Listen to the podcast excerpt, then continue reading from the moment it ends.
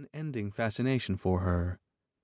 Its design had been inspired, according to legend, by a Roman villa, replicated now in glass and steel instead of stucco and stone, but with four big bellied urns, one at each corner of the roof, like offerings to the gods of plenty, an attempt, on the part of the shoe baron, to insinuate the splendors of antiquity into the squalors of the Industrial Revolution.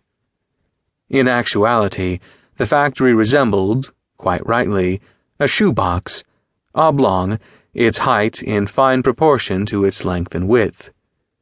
But it was made mostly of windows, of glass, as if claiming a lineage going back to Cinderella's slipper, when shoes were involved with magic and central to the workings of romance. But with no lasts, no lathes, no hammers, with no poundings, no whirrings, no clankings, the factory, in its silence, had become yet another empty dwelling, committed to the slow process of surrender.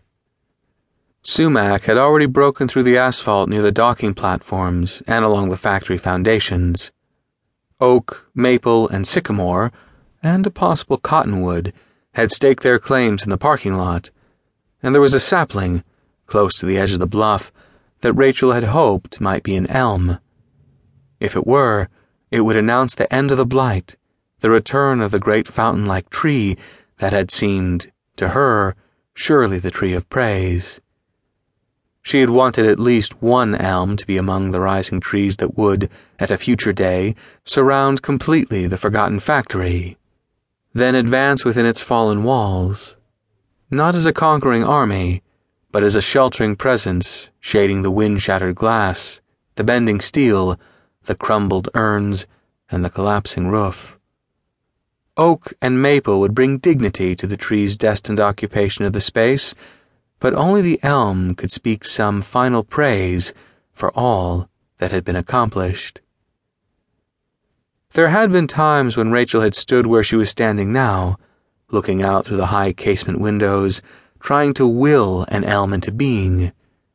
She would gaze at the splendor sapling and, with near painful concentration, try to force onto it the configurations and properties of the elm the rough layered bark, the oval leaf with the toothed edge, the green of the leaf, somewhat pale, as if there were a modesty, a humility, even in its praise.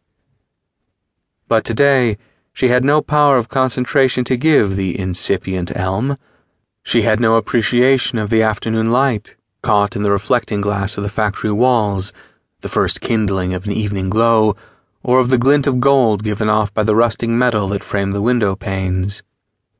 She could think only of her stupid brother, Peppy, and his million dollar prank.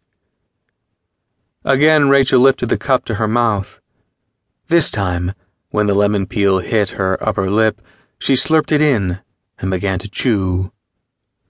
Why had Peppy, who was not just her brother, but her baby brother, done such a thing? Never had she made known to him the order's needs, nor had she ever hinted at any particular want.